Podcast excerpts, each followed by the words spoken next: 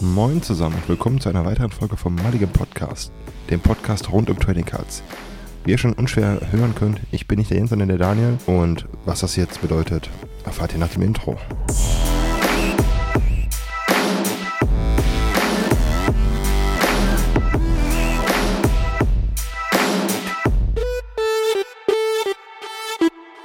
Hallo und schön, dass ihr dran geblieben seid und dass ihr auf jeden Fall keine Panik habt und den Jens vermisst. Alle, die uns schon länger hören, ihr wisst genau, was das jetzt bedeutet. Wir haben in der letzten Folge vorgestellt, dass dieser Podcast zukünftig sich etwas verändern wird. Und es werden mehr Themen besprochen und aus dem Ich wird ein Wir und ja, Jens hat mich dazu geholt und ich würde mich mal eben vorstellen, bevor wir darüber sprechen, was jetzt demnächst passieren wird in meinen Folgen. Ich bin der Daniel, 33, komme so wie der Jens aus Wuppertal, arbeite auch wie er im Finanzwesen, also die richtigen Voraussetzungen für was Kreatives. Und wir haben die ähnlichen Hobbys. Und für die uns schon länger hören, ihr wisst, dass ich schon mal in der Folge 25 dabei war. Begriffserklärung Madness bei Magic. Und das hat uns so viel Spaß gemacht und wir connecten halt auf so vielen Ebenen, dass wir gesagt haben, wir wollen das Ganze zusammenbringen. Und Jens hatte schon länger die Idee, den Podcast breiter aufzustellen. Das heißt, breit aufstellen, er wollte sich gerne mehr TCGs angucken, also mehr Trading Card Games. Am besten noch die, die wir selber spielen, einer von uns oder beide. Und ja, es wird zukünftig in meinen Folgen um andere Trading Card Games gehen, wie zum Beispiel Digimon, das der Jens ja schon sehr erfolgreich für kurze Zeit gespielt hatte. Er hat zumindest einen Gutschein gewonnen, eines namenhaften Discounters. Ich selber spiele Digimon schon seit fast 2 Jahren. Es macht sehr viel Spaß. Wir werden über Pokémon sprechen. Was da genau passieren wird, das kriegt ihr alles noch mit. Und wir werden uns auch zusammen über Themen aus den TCGs beschäftigen und darüber sprechen, unsere Meinung austauschen, etwas kontroverser, aber wir möchten mit vielen Folgen über den Tellerrand hinauswachsen. Und ja, ich würde mal sagen, wir starten erstmal damit, wie ich überhaupt dazu gekommen bin, einen Podcast zu machen oder dass ich mich überhaupt darauf einlasse. Der Jens kam vor ungefähr 2 Monaten auf mich zu und sagte, du, wir müssen mal reden. Geht immer schlimm los, aber in dem Falle war es was Positives. Er hatte die Idee, wie gerade besprochen, diesen Podcast aufzubauen. Und ich fand es halt interessant und wollte gerne mitmachen, weil ich gerne über mein Hobby rede und es sollten noch mehr Leute kennenlernen. In meinen Folgen sprechen wir erstmal über ein Trading Card Game, das sogenannte Digimon Card Game. Und bevor wir überhaupt in das Spiel einsteigen, würde ich euch alle mal abholen und erstmal so grob erklären, was ist Digimon. Und da machen wir eine kleine Zeitreise zurück in die 90er. Digimon, sogenannte Digital Monsters, sind ein japanisches Medienfranchise, ähnlich wie zum Beispiel Pokémon, das als Konkurrenz oder Pendant zu Tamagotchis erfunden wurde 1997 und sollte überwiegend männliche Kunden ansprechen.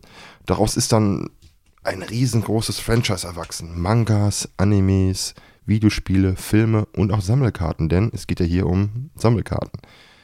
Besonders an diesen Kreaturen ist, diese Kreaturen leben in der sogenannten digitalen Welt, in der Digi-Welt, das aus verschiedenen Kommunikationssystemen der Erde zusammengesetzt wurde. Ja, und es gibt ungefähr seit 1999 eine Anime-Serie, die auch in dem englischsprachigen und deutschsprachigen Raum rauskam. Und das ganze Franchise quasi populärer gemacht hat. Das heißt, es gibt so seit 1999 9 Anime-Serien bisher, von denen haben es 6 nach Deutschland geschafft oder beziehungsweise in den sprachigen Raum. Die letzte Serie, die rauskam, hieß Digimon Fusion, das war zwischen 2010 und 2012 und selbst da haben es nicht mehr alle Folgen in die englische Übersetzung geschafft. Bisher gibt es über 20 Filme, ihr müsst euch vorstellen, jede dieser Serien, wie üblich bei Animes und Mangas, die werden natürlich auch weiter vermarktet und Filme sind das Beste, du kannst sie auf den Markt hauen und das ist hier auch passiert. Bisher gibt es 12 verschiedene Manga-Reihen, auf denen das Ganze basiert und man glaubt, es kommen über 50 verschiedene Videospiele und Mobile-Games für Konsolen und Smartphones. 50 Stück seit knapp 26 Jahren, das ist schon eine Hausnummer. Ich habe davon, muss ich gestehen, glaube ich in meiner Jugend 1-2 Stück gespielt für die Playstation, aber mehr auch nie, da war ich nie so drin und es gab auch schon mal ein Kartenspiel, das sogenannte Digimon Collectible Card Game. Das basierte halt auf den ursprünglichen Digimon und ist 1997 eingeführt worden von Bandai, das ist der Herausgeber von Digimon und kam auch Anfang der 2000er nach Deutschland, war aber mäßig erfolgreich. Also die Karten waren cool, ich habe die gesammelt, weil ich die Serie mochte, aber wie man damit spielt, das habe ich noch nie erfahren. Und wir haben dann Anfang der 2000er die dritte Digimon-Serie bekommen, die hieß Digimon Tamers. In dieser Show konnten halt die Kinder, die mit den Digimon interagieren, Karten nutzen, um ihre Digimon zu verbessern, aufzurüsten etc. und damit zu spielen. Ja, klingt wild, aber in einem Franchise, in dem Jugendliche in eine digitale Welt gezogen werden und dort Abenteuer mit digitalen Monstern zu erleben, gibt es dann, warum nicht ein Kartenspiel? Ich meine, gibt Schlimmeres. Aber der Kerngedanke ist ja Trading Card Games und das Spiel war sehr erfolgreich und Bandai sagte sich Anfang 2020, hey, wir rebooten einfach mal die erste Serie, machen die quasi als Neuauflage und haben dann, ja nicht parallel, aber in einem Abstand das Digimon Card Game ins Leben gerufen, das am 24. April 2020 dort veröffentlicht wurde und im englischsprachigen Raum in Lateinamerika, Europa und Ozeanien, also Neuseeland und Australien plus die Insel nochmal rum, am 29. Januar 2021 und in den USA am 12. Februar 2021. Ihr merkt, da ist eine Spanne und das ist das Spannende jetzt. Es gibt das Spiel, Obacht, nur in 2 Sprachen, Japanisch oder Englisch. Es soll auch, glaube ich, Chinesisch kommen demnächst, aber da bin ich noch nicht so drin. Das habe ich jetzt am Rande durch News mal gehört. Wenn es da was gibt, sage ich euch zukünftig Bescheid. Ja, das heißt, Japanisch und Englisch, für alle die sich jetzt gefragt haben, kein Deutsch. Es tut mir wirklich leid, keins der Bandai-Spiele, ob es Dragon Ball ist, ob es One Piece ist oder jetzt auch Digimon, gibt es halt im Deutschen. Aber lasst euch davon auf jeden Fall nicht abschrecken, das schafft man alles. Ich meine, ich habe Magic früher mit englischen Karten gespielt, weil die günstiger waren und konnte noch kaum Englisch als Stöpsel. Und jetzt klappt's auch. Das heißt, es gibt auch 2 Formate. Es gibt einmal das japanische Format und das englische Format. Wir bewegen uns hier bei uns in Europa im englischen Format. Unterschied ist, es gibt in Japan aktuell schon mehr Sets, weil die halt knappes Dreivierteljahr Vorsprung haben. Das heißt, es gibt aktuell 16 Editionen oder Erweiterungen in Japan und so weiter, die angekündigt sind. Darunter sogar das erste Reprint-Set. Das heißt, die fangen schon an, nach 2 Jahren die Karten aus den ersten Sets, die vielleicht schon vergriffen sind, etc., die man aber braucht, neu aufzulegen, was ein sehr cooles Ding ist. Da können sich andere TCGs eine Scheibe von abschneiden. Ja, im Englischen gibt es 12 Erweiterungen und 4, die bisher angekündigt sind. Und die haben halt so coole Namen wie Great Legends, Double Diamond, New Awakening und man unterscheidet zwischen diesen Sets, zwischen den Hauptset und den Sondersets. Hauptsets fangen immer mit BT und dann der Nummernfolge an. BT 1, 1, 5, 3, 4 und so weiter. Und die Sondersets mit EX. Und da gibt es bisher 3 Stück von. Classic Collection, das ist quasi das Set Ende 2021 gewesen. Da hat man quasi die Digimon-Karten im Look der alten Karten des ersten TCGs ausgelegt. Besonders die Spezialkarten da drin sehen super aus. Dann gab es ein Set jetzt letzten Sommer 2022, Digital Hazard. Darum geht es, dass quasi die dritte Staffel im Fokus stand. Und das neueste Sonderset Dragonic Roar aus November 2022 drehte sich wirklich rund um Drachen und was dazugehört und legendäre Digimon. Ja, und darüber hinaus hat jedes TCG auch Starterdecks. Bei Digimon sind es aktuell 12 Stück und ein weiteres ist angekündigt.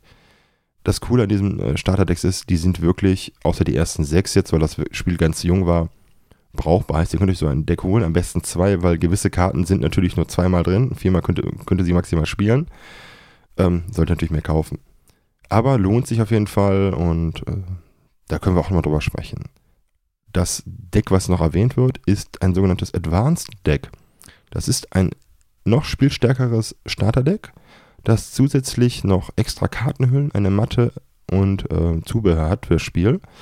Und das ist jetzt ganz neu, das wird im Frühjahr 2023 bei uns auftauchen. Das ist eine sehr interessante Herangehensweise. Es gibt auch noch andere Möglichkeiten, an Karten zu kommen. Digimon macht das ganz cool. Es gibt Promosets für neue Spieler. Es gibt Turnierpromos auf Events. Es gibt aber auch Promos bei Videospielen. Die könnt ihr euch dann abholen. Also ihr merkt, man kommt sehr gut an Karten ran. Und in dem Kern sprechen wir jetzt einfach mal über das TCG. Was es denn alles so da gibt. Und jedes Kartenspiel, Sammelkartenspiel hat ja ein Ressourcensystem. Das ist quasi der Hauptpunkt eines TCGs. Und in dem Falle ist es das sogenannte Ressourcensystem bei Digimon. Das nennt sich Memory Cost oder der sogenannte Memory Count, die Memory Anzeige auf Deutsch. Heißt, alles in diesem Spiel dreht sich um Memory und jeder Spieler startet bei 0. Die Decks haben keine zusätzlichen Karten für Memory, sondern die kriegt ihr so. Und man braucht die Memory, um eure Karten zu spielen. Und es gibt, wie bei jedem Spiel, verschiedene Kosten. Bei Digimon gibt es zwei Arten von Kosten. Es gibt die Non-Play-Kost, also die Spielkosten, und die Digivolve-Kost. So, Play-Kost haben alles. Digimon, Tamer und Option-Cards. Dazu kommen wir gleich, was das bedeutet. Und Digivolution-Kosten haben halt nur Digimon, denn die müssen sich ja irgendwie entwickeln. Ähnliches Spiel wie bei Pokémon. Nur, dass bei Digimon die Evolution wieder zurückgeht und bei Pokémon bleiben die halt auf ihrem Level. Das heißt, ein Raichu bleibt ein Raichu und geht nicht mehr zurück. Während beim Digimon ein Agumon, das ist so quasi das bekannteste Digimon, zu einem Greymon wird und zurück digitieren kann. Das Spiel hat Karten in 7 verschiedenen Farben. Rot, Blau, Gelb, Grün, Lila, Schwarz und Weiß. Es gibt 3 verschiedene Kartentypen. Eigentlich 4, aber ich klammer den 4. einfach mal aus, weil es quasi ein Digimon ist. Es gibt einmal die Digimon, das sind die Kreaturenkarten in dem Spiel. Jedes Digimon hat ein Level. Von Level 3 bis Level 7. Das in den Serien gibt es dann verschiedene Stadien, die nennt sich dann Level 3 wäre ein Rookie, Level 4 ein Champion, Level 5 ein Ultra-Level-Digimon, Level 6 ein Mega und Level 7 ist, glaube ich, so ein Spezialding. Kommt in den Serien selten vor, bis gar nicht eher in den Filmen. Jedes Digimon hat auch Play-Kost und Digivolution-Kost. Ihr müsst euch vorstellen, auf den Karten habt ihr quasi auf der linken Seite 2 Felder. Dann gibt es einmal das Feld Play-Kost und das Feld Digivolution-Kost. Digivolution-Kosten ist so, dass Digimon sich weiterentwickeln können. Ihr könnt also ein Digimon nehmen, ein Level 3 Digimon, das könnte am Level 4er werden, das könnt ihr drauflegen, müsst die Digivolution-Kost zahlen. Ihr könnt aber auch das Level 4er so legen, müsst aber halt die Play-Kost zahlen. Und das Interessante ist, diese Kosten sind meistens teurer als die Digivolution-Kosten. Dann gibt es noch die sogenannte Digimon-Power, also jedes Digimon hat eine Powerleiste. Das heißt, man sieht, wie stark es ist. Das geht los bei 1000 und kann, ja, aufgepowert werden bis 15.000, 16.000, allein auf den Karten, plus Effekte noch höher. Dann gibt es die sogenannten Tamer-Karten. Das sind, ja, wie kann man sagen, bleibende Karten. Aus anderen Spielen wären es Verzauberungen oder Artefakte bei Magic, bei Pokémon auch Ausrüstungskarten oder Stadionkarten. Und die Tamer haben nur Play-Kost. Das heißt, ihr könnt die spielen, aber auch nur in eurer Hauptphase. Und es gibt die sogenannten Option-Cards. Die haben auch nur Play-Kost. Und Option-Cards sind quasi Spontanzauber oder Zaubersprüche, Trainerkarten bei Pokémon und so weiter. Also ihr merkt, es gibt immer Parallelen bei den TCGs und da ändert sich nicht viel. Ja, und es gibt noch die sogenannten Digi-Eier, denn das Spannende ist, Digimon entwickeln sich ja und schlüpfen aus Eiern. Heißt, um da mal einen Abstecher in die Digi-Welt zu machen, ja, Digimon schlüpfen aus Eiern und sind dann quasi Baby-Digimon und können sich immer entwickeln. Das ist so der Knackpunkt. Die Karten haben natürlich auch verschiedene Raritäten, denn es ist ja ein Sammelkartenspiel. Es gibt einmal die Commons, die Uncommons, die Rares, die Super Rares und das seltenste sind die Secret Rares. Viele dieser Karten im Spiel, die es in den Editionen gibt, haben auch sogenannte alternative Artworks. Das heißt, die Karten weichen von den normalen ab und das ist der Aspekt, der für Sammler interessant ist bei so einem Spiel. Denn Sammelkartenspiel soll ja auch irgendwie gesammelt werden und diese seltenen Artworks gibt es halt für gewisse Karten und das ist auch sehr interessant, wenn man darauf Spaß hat. Das heißt also, wir kennen das Ressourcensystem, wir wissen, was gibt es für Karten, es gibt verschiedene Kartenarten, es gibt Seltenheitsstufen, es gibt Playkost, heißt, ich würde mal sagen, was brauche ich zum Spielen und wir gucken uns einfach mal die Basics jetzt an.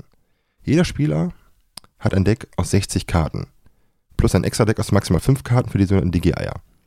Das heißt, das Deck kann aus Digimon bestehen, aus Tamer und aus Option Cards. Jedes Deck darf maximal 4 Exemplare einer Karte enthalten. Die Ausnahme bildet natürlich Karten, die gebannt sind, also verboten oder reduziert sind auf ein Exemplar pro Deck. Das gibt es hier auch, weil gewisse Karten halt zu stark sind, wenn man sie 4-mal im Deck hätte, auch die Wahrscheinlichkeit zu ziehen.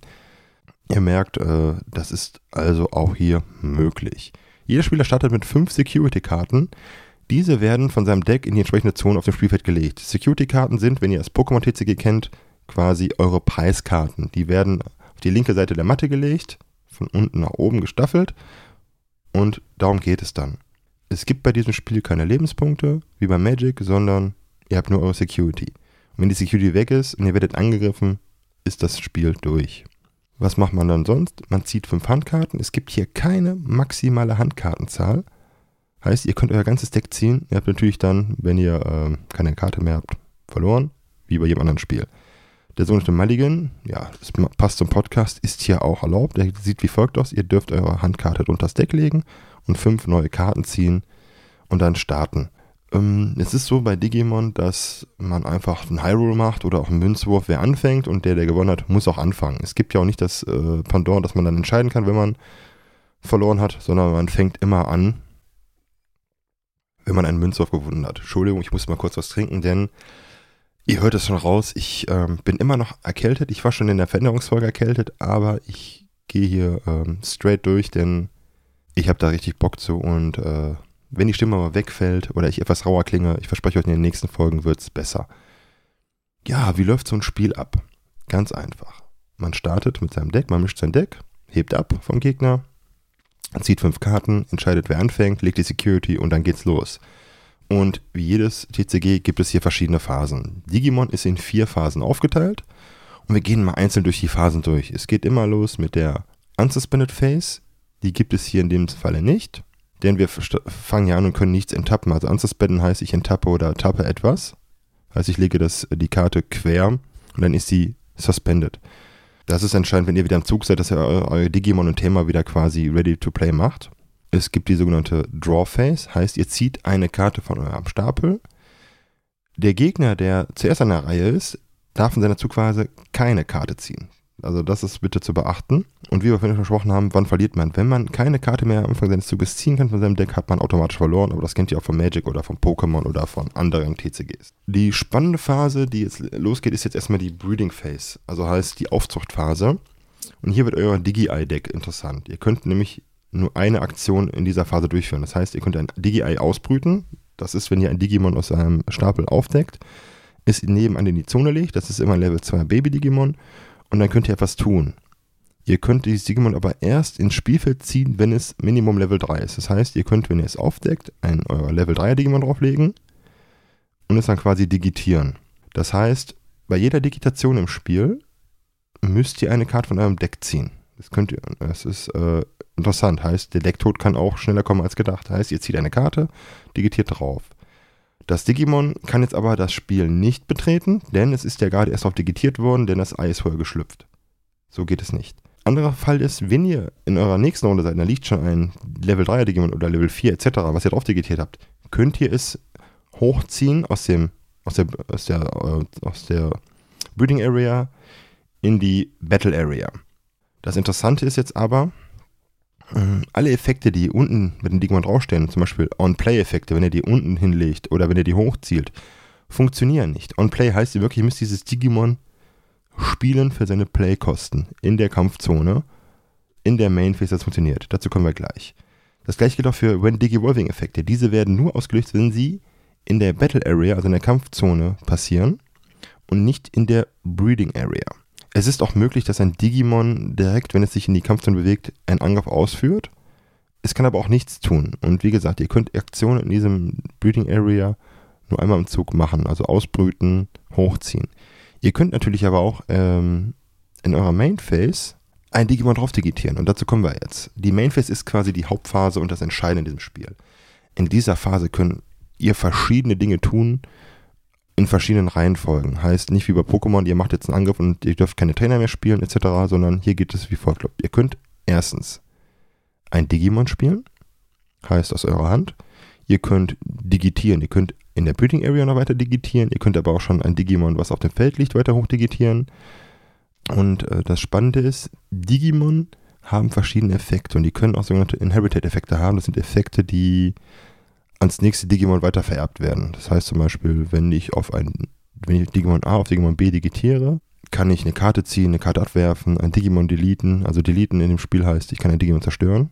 Ihr könnt theoretisch weiter Digitation durchführen. Da werden sogenannte Digivolving-Effekte ausgelöst. Ihr könnt aber auch Effekte an die weiteren Digimon weitergeben. Ihr könnt Tamer spielen. Das heißt, Tamer sind, wie wir gesprochen haben, das Pendant aus der Serie von den Kindern und Jugendlichen, die Abenteuer leben. Und die sind als Themakarten hinterlegt. Und die haben immer Playkost, heißt, ihr spielt es eurer Hand.